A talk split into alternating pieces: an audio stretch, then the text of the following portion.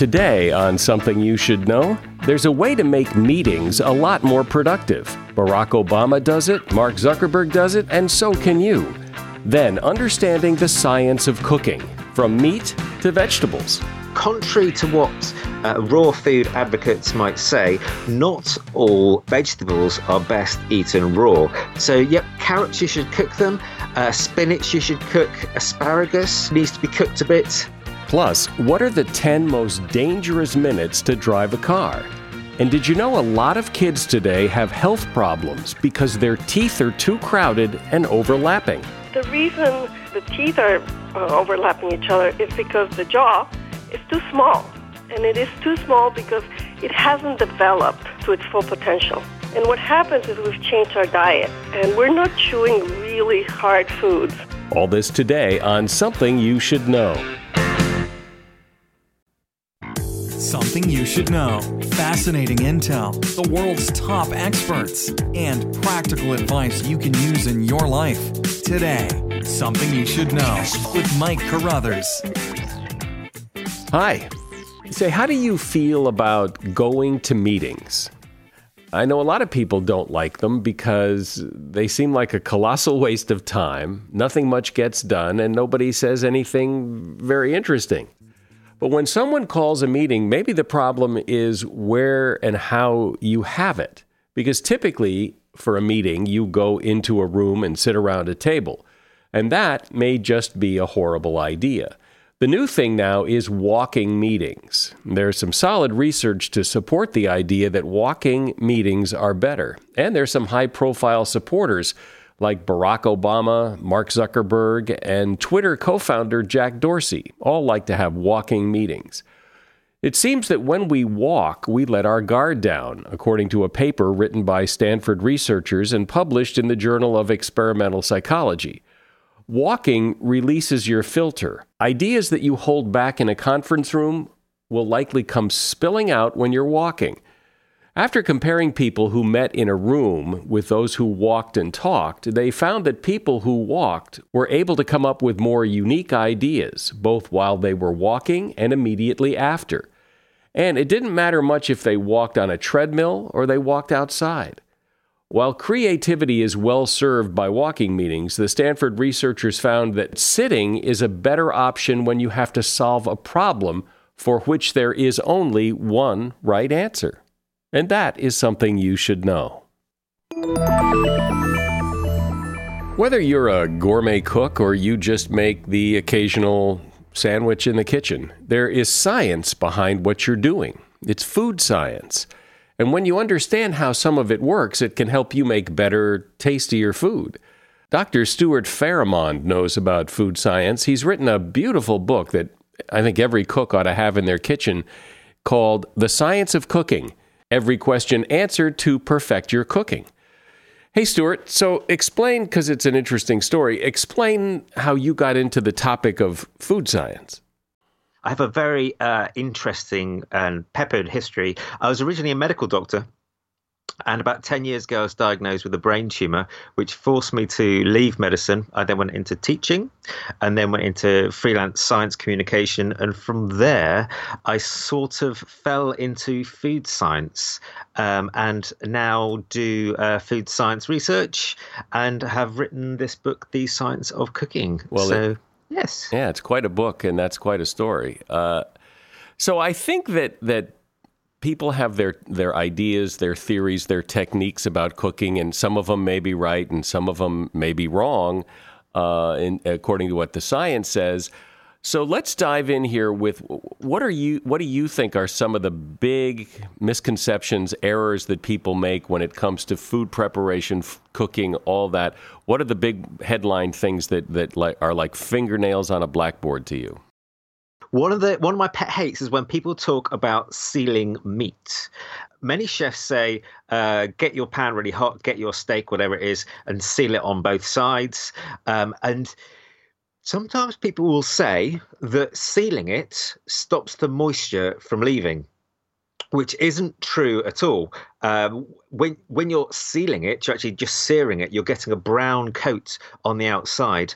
You're not retaining moisture, but what's going on is there's there's a reaction going on between the the proteins and the sugars within the muscle uh, muscle cells, uh, which is forming these wonderful brown, flavorful compounds, substances that that give it that cooked, meaty flavor. It's the same uh, reaction that goes on on the outside of bread, uh, which has that that that lovely um, just baked bread smell, and that is the key to why so many things taste so good when you when you fry them and cook them over a high heat. So you're not sealing it, you're searing it to get these wonderful flavors on the outside. And you should do that.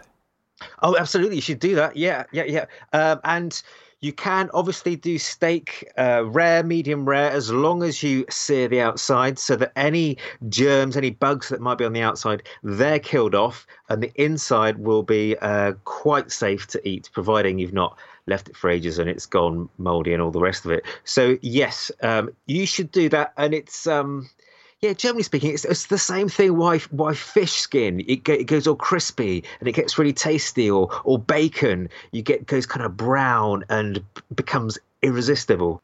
Let's talk about uh, the microwave oven because I think there's a lot of, you know, there are restaurants that tout the fact that they don't have a microwave, that we cook the real old fashioned way, and, and people have microwaves to heat up coffee, but oftentimes when you cook in them, it's a bit disappointing. And and what's going on in there that that e- either works or doesn't work? They are they're fan, it's a fantastic piece of equipment and it's extremely energy efficient. Uh, and one thing that sometimes people say is that it cooks food from the inside out.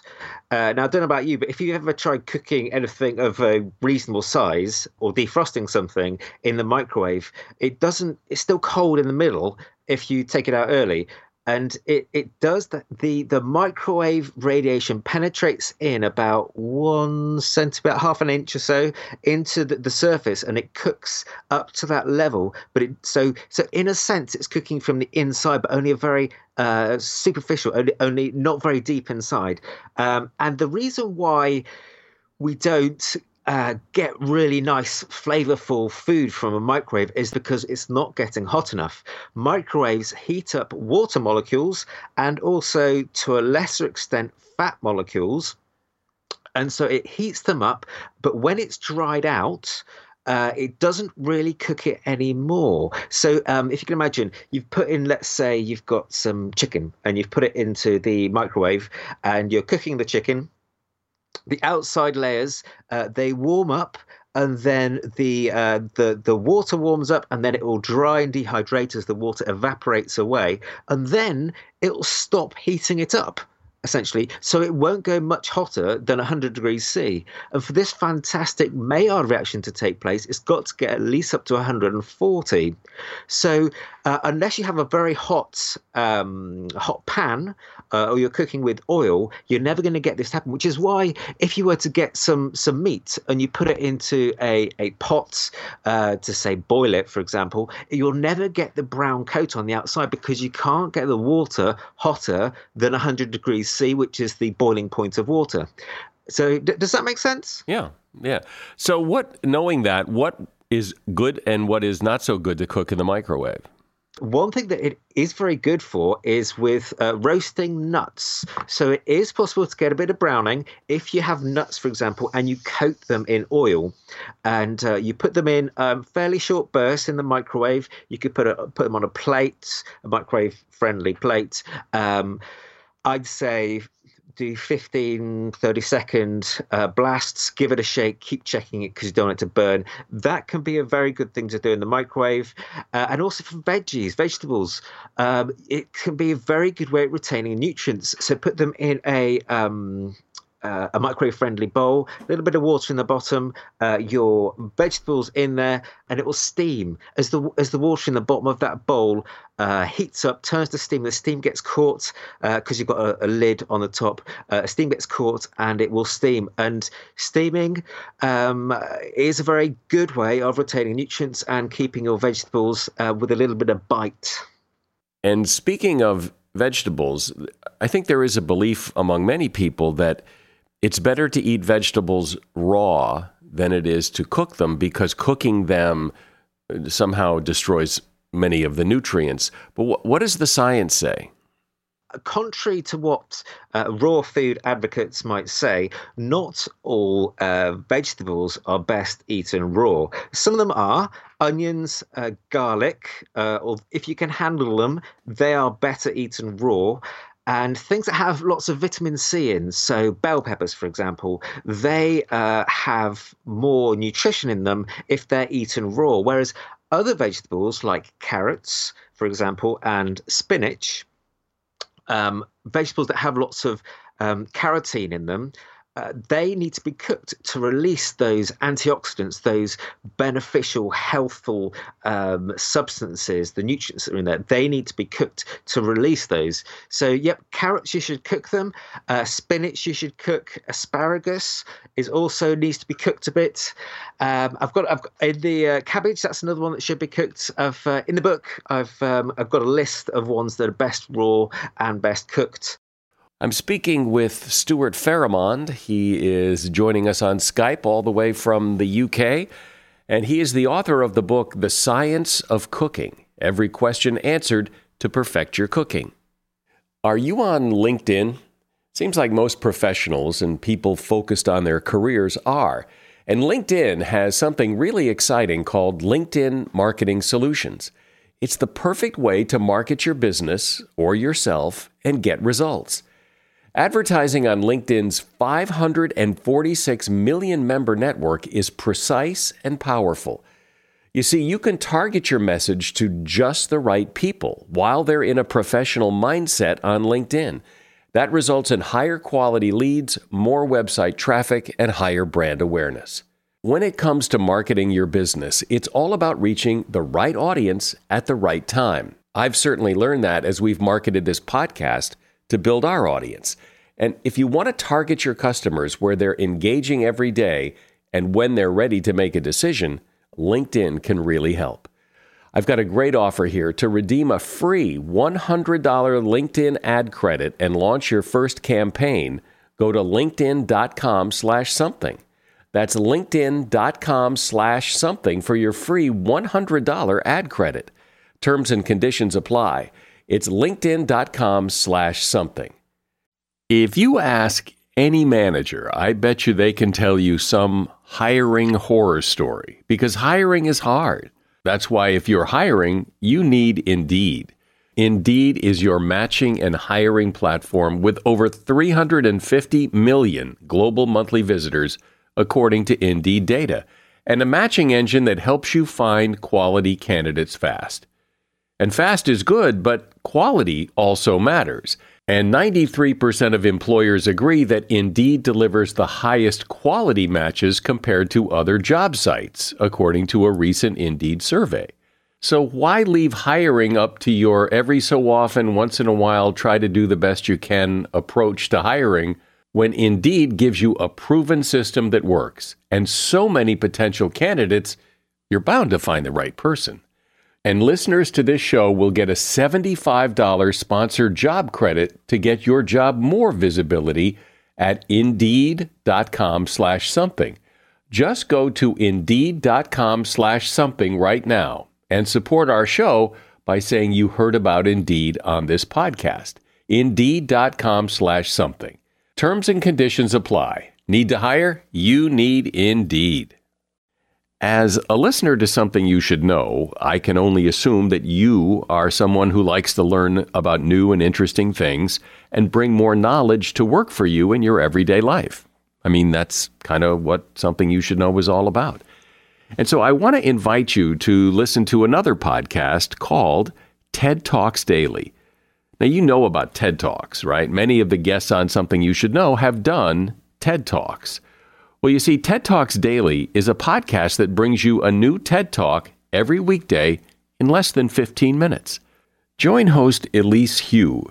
She goes beyond the headlines so you can hear about the big ideas shaping our future. Learn about things like sustainable fashion, embracing your entrepreneurial spirit, the future of robotics, and so much more.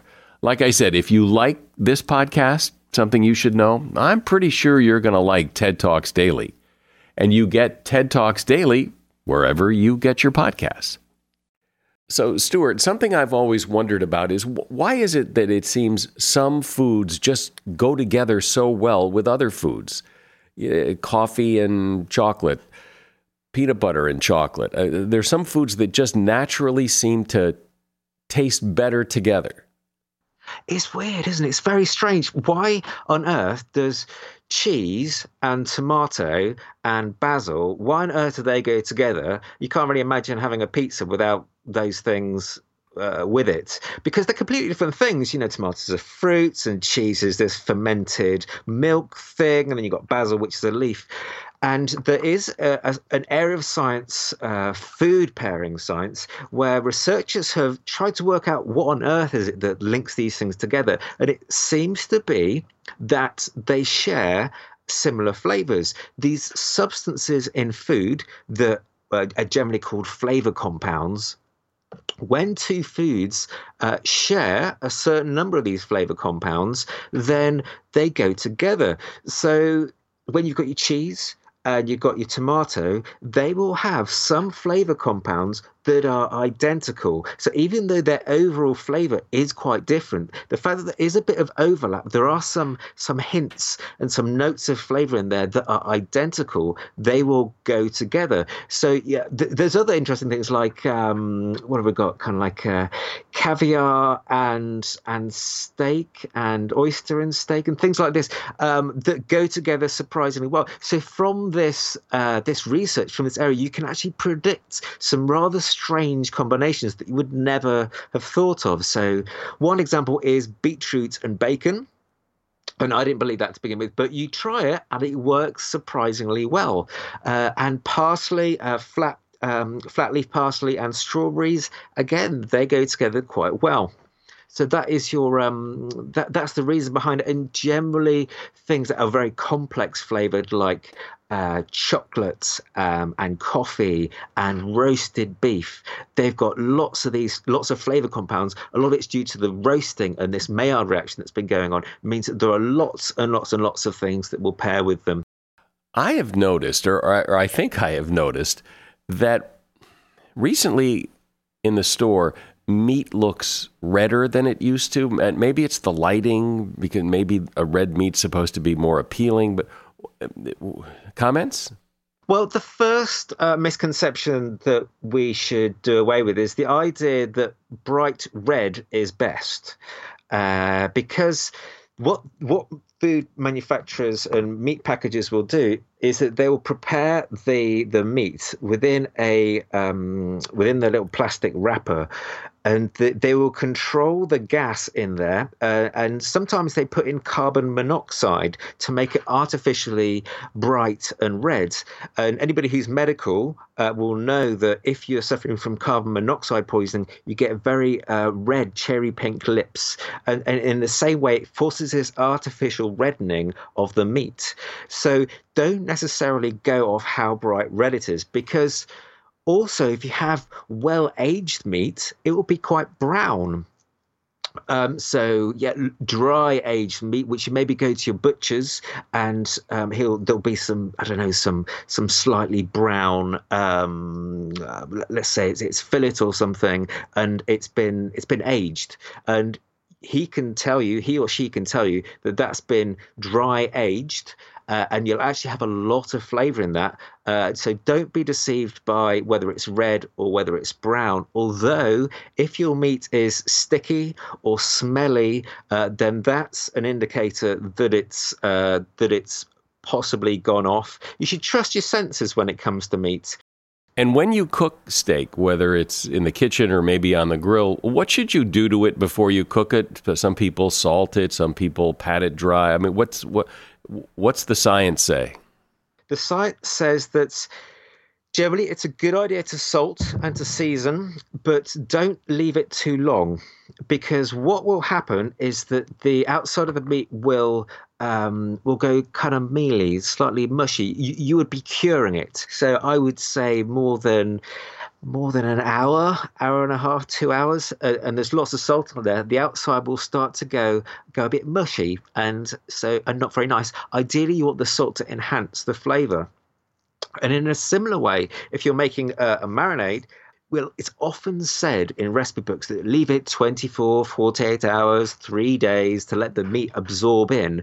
But in reality, the flavors will only get in a, a, a very short distance, maybe at tops you're thinking maybe half an inch. No more than that because meat is full of moisture. It's full of full of water. And so it literally you can't get much more in there than what is already there. So all the flavors sit on the outside and the liquid sits on the outside so leave it for a bit, and some of the flavour will go in, but there's nothing to be gained from leaving it for days and days because the salt and any acids that you've got, um, like lemon juice or vinegar that you've got in your marinade, they will actually make the outside turn a bit mushy and will spoil some of the texture.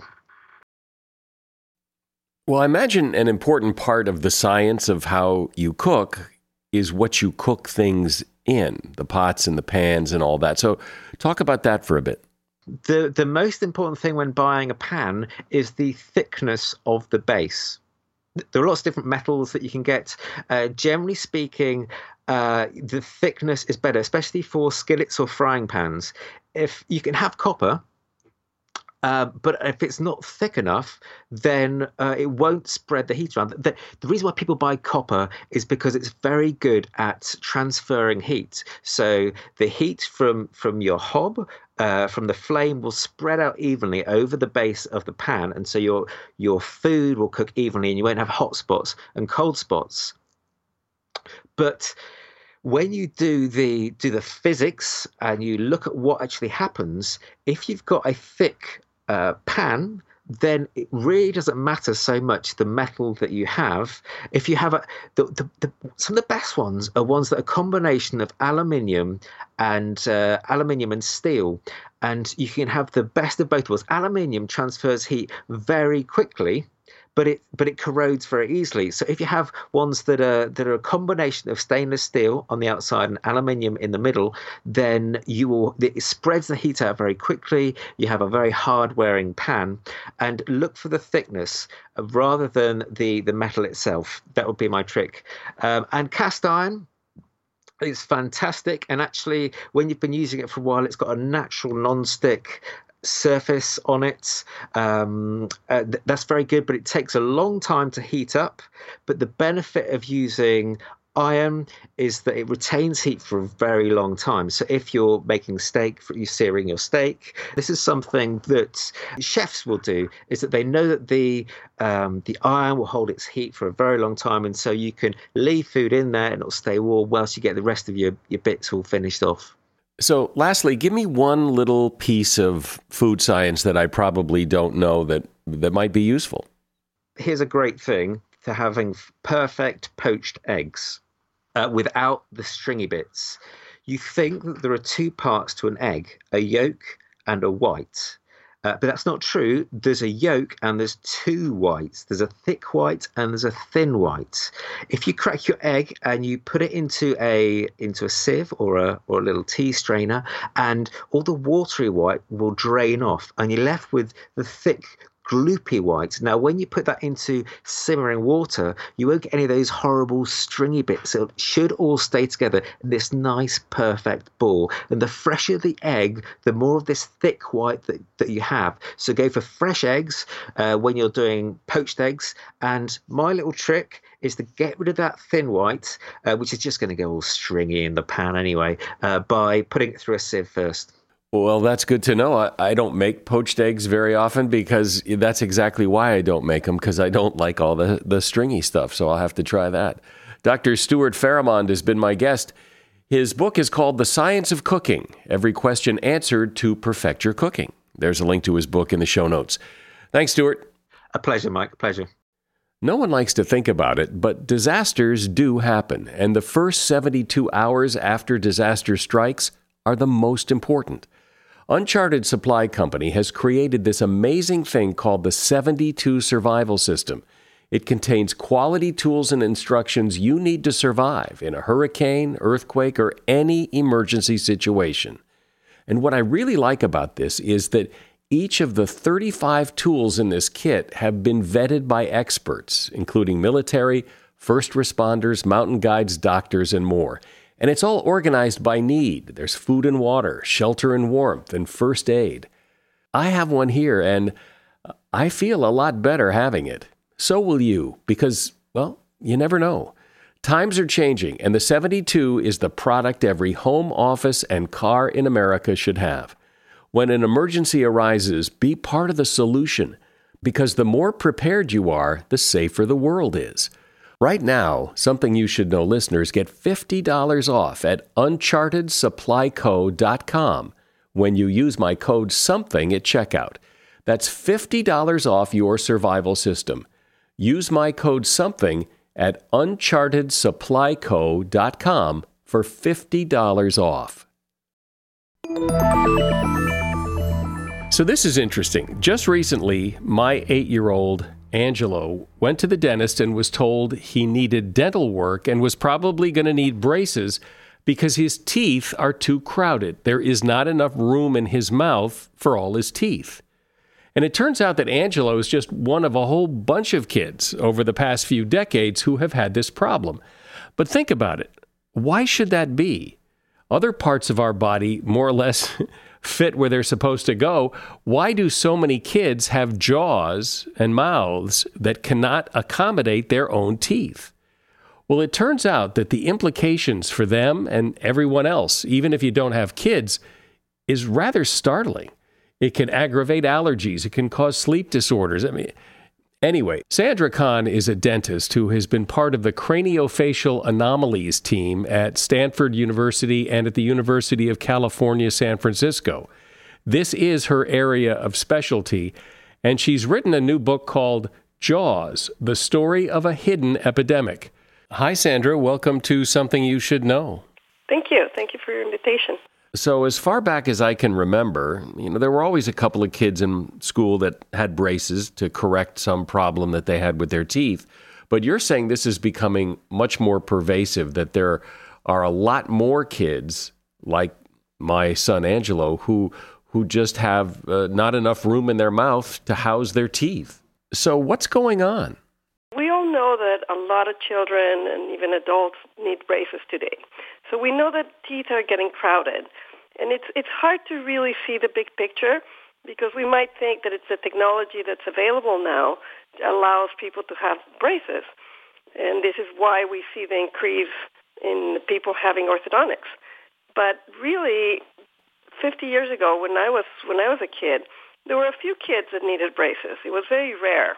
So we know that this is a problem that's increasing, and we think about it as that we just have a little bit of treatment and we straighten our teeth and everything is fine. But, you know, little by little we're observing that there's other problems that are associated with the the crowding because the crowding happens because the the jaws don't have enough room. And the jaws not having enough room for to house all the teeth does impact the health, the overall health. So this crowding is is because uh, explain that again because it, it, what is happening now that didn't happen 50 years ago? Yeah so the the jaw is you know the the part of your face that houses the teeth. And if it's big enough then all the teeth will grow in when you're a child and you will not have crowding. Crowding is when the teeth you know they're they're overlapping and they end up pointing all weird directions. And the the reason that the teeth are uh, overlapping each other is because the base where they sit, which is the jaw, is too small.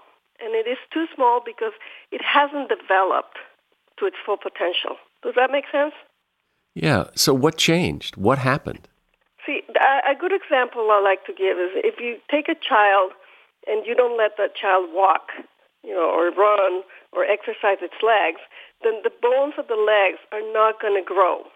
And what happens is we've changed our diet we've changed a lot of our habits, and we're not chewing really high, um, fibrous, hard foods. So we're not exercising the face muscles like we used to when we were hunter-gatherers.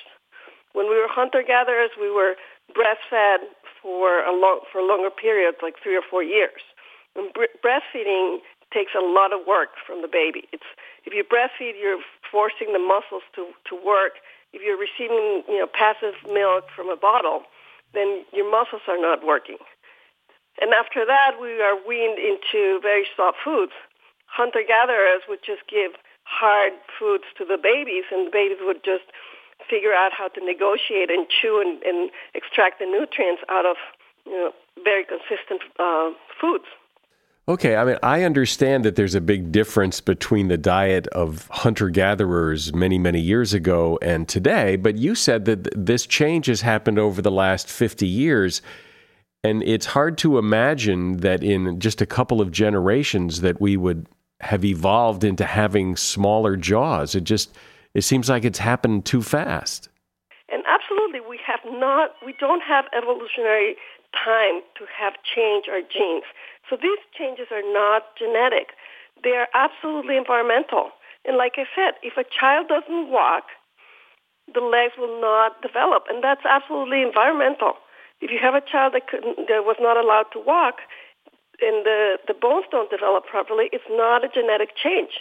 It's an environmental change. And that's what we're seeing with this epidemic, that we've changed the environment. So when you say it's environmental, you mean that, that a child who maybe uh, needs braces because his teeth are too crowded now, if that one child had started chewing and doing the things you're talking about early on, that child might have avoided that diagnosis. Yes. And this is very easy to corroborate because we do have communities that live almost like hunter-gatherers. And when we go and, and look at them, we see that they don't have crowding, they don't have cavities either, and they don't have gum disease. And these are the same humans that we have living in cities. The only difference is that they are living in more primitive environments.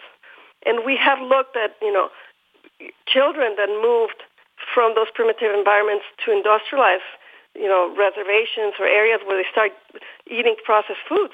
And we see a, a very rapid change in their, the size of their jaws. So I have an eight year old who is looking at, at some serious dental work because he has exactly what you're talking about. Are you saying that if, if he had started chewing earlier, or maybe if he starts chewing more now and doing the things you're talking about, we might avoid that? Look, prevention is a very, very difficult topic because you have to start very early. Eight years old is almost the limit where you can actually re- reverse the the environment, what's going on with with your child. Uh, I like to use the analogy of baking a cake. If you want to bake a round cake, and you pour the batter in a square mold and you put it in the oven. If you realize your mistake right away and get, get it out and change molds, you can have a beautiful round cake. But if, you, if a few minutes pass and your cake starts baking and then you realize your mistake and you try to fix it, you're never going to end up with a perfect round cake. Right. And for me, my cutout is the first decade of life. After 10, you can start to mitigate some of the damages, but you really can't correct the problem. Before that, it really depends on each each individual. But if you get your child chewing very hard foods and breathing exclusively through the nose, and you know choosing the the the therapies or the activities that will foster more strength in his muscles, then he will definitely get better, whatever problem he has. Okay, so I, I think I have a pretty good understanding of what the problem is with the jaw and the teeth, but you had said earlier that this has other implications to overall health. So make that connection for me because it seems like, well, the teeth are crowded, so you uh, build up the jaw so there's room for the teeth, and that's the end of the story. So, what are the other health problems? The first thing that you can look at in children, and if you go to a daycare or if you go to, you know, a park or, or you know, a place where kids are waiting on the sidelines and observe children, you will see that a big percentage, if not all the children, just sit at rest with their mouth open. They hang their mouth open. And this could be just, you know, uh, uh, environmental, where they actually have an allergy, or it could have started just by not having the strength to hold their jaw closed. Or maybe the parents are not teaching their children to close their mouth. But this this is where it starts. We we have to have our mouth closed. We have to have strong muscles. But like I said, it's an epidemic because now we're seeing that the crooked teeth are not the end of the problem. They're just a symptom. And the biggest problem that we're starting to see is sleep apnea. That's, you know, um, like a extreme snoring. When you start snoring and then you stop your breathing at night. And this is extremely stressful, especially for a growing child. It's a very, it's a very scary thing, and it's not, um, it's, it's hard to, to cure. So you have to do prevention and start doing things before this occurs. Once this is diagnosed, it's very hard to, to go back. So explain the connection here because, well, I know what you're talking about. I, I see kids all the time with their mouth hanging open. That seems like I've always seen that. But explain the connection between having your mouth open and chewing and breathing through your nose and crowded jaws. Uh, tie this all together for me. We can go back to a book that was written in 1850, which is almost 200 years ago. And this book was written by, by George Catlin. And the book, he, he named the book Shut Your Mouth and Save Your Life. He was commissioned to live with the, the Native Americans because they had very low child mortality. And he went out and lived with them. And he realized that the, they had practices that were different than the whites. And the Indians, the Native Americans, they used to nickname not only you know pale faces to the whites, but they also called them black mouths. So they would observe their mouth was open. And the Native Americans, they all had their mouth closed. And this is 200 years ago. So we know that, you know, it was so important to George Catlin that he named his book, after decades of research, he named his book Shut Your Mouth and Save Your Life. So when kids have their when I see a, a kids with their mouth open all the time or they eat with their mouth open, it's just a learned behavior or it's a defect. Chicken and egg issue here. The the allergy come first or the the mouth breathing came first because there's been research done at Stanford and they've looked at you know inflamed adenoids and tonsils the, when the adenoids get big and the tonsils get big, sometimes you know children have to have them taken out. But the research has shown that that is a problem where they're mouth breathing for whatever reason, and the tonsils have to start getting bigger because they have to do the filtering. When we, you know, make an effort to breathe through our nose, we are filtering whatever you know things are in, in the in the air, especially if we live indoors there's a lot more uh, particles indoors. So the nose will filter them. The nose will clean that air, moisturize it, warm it, and it will also add certain things like nitrous oxide, which is an antiseptic, a natural antiseptic. So there's a there's a circle here, and you know some kids may have blockage that are you know for whatever reason it may be a defect, but most kids just you know, they develop the habit because they are not strong enough. They're not strong enough because they were not breastfed long enough, enough and they were not weaned into hard, chewy foods. I can imagine a lot of people who have kids or who look back on their own childhood relate to what you're saying and, and, but what's the solution? I mean, is this just an observation that maybe we need to help future kids or is there a solution to this now? You know what Paul the, uh, Paul Ehrlich says, which I, I like, is he says this is one of those you know human predicament uh, problems that you can personally do something about it. And if you do it early, if you take a baby, even if somebody cannot breastfeed, if you start showing them how to close their mouth, if you start, you know, feeding them at the table and, you know, requ- requiring that they close their mouth when they're addressed, you can change that habit. The older the child gets, the more difficult it is. And reminding is not enough. You know what's interesting about this to me is that you call this an epidemic. It's on the cover of your book that you're calling this a hidden epidemic. And I, haven't really heard about this before. I mean, I've heard about individual cases. I, I have one in my own family right now. But I would think that dentists would be seeing this more and more, and there would be some sort of outcry some sort of movement to help correct this problem.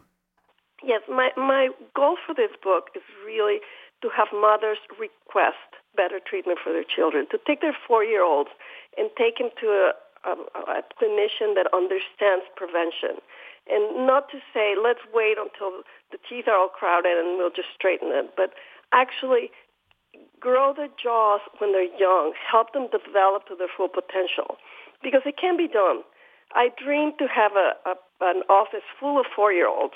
Well, and I'm thinking too that as those children who have this problem get older, that causes problems in adulthood. I mean, if you're a, a, mouth breather, if your mouth is always open, that can't be good.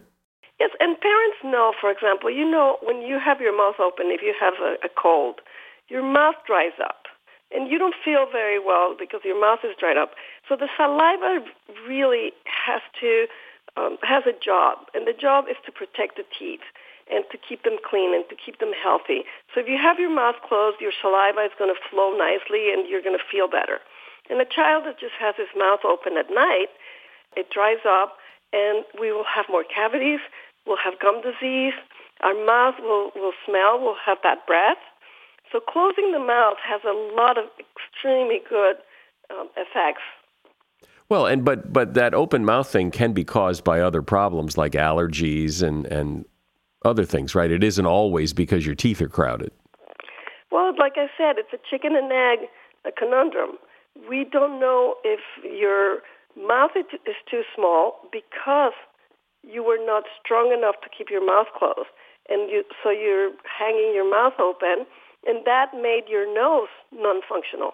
Because in anatomy, we say use it or lose it. My example of a kid that doesn't walk. If your muscles are not strong enough you hang your mouth open, you start breathing through your nose, and then your mouth become, your nose becomes useless.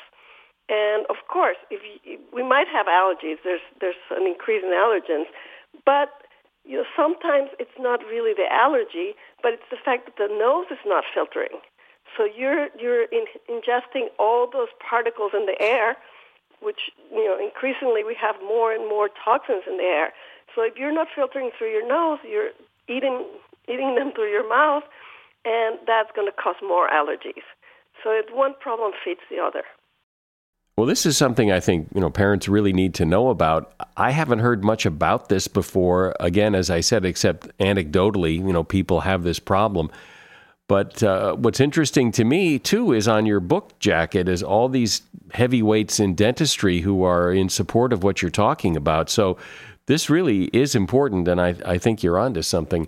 My guest has been Sandra Kahn. She is a dentist, and she wrote a book with Paul Ehrlich that is out now called Jaws The Story of a Hidden Epidemic. There's a link to her book in the show notes. Thank you, Sandra. I appreciate your, your um, invitation. Thank you very much. I'm sure that you're a good driver.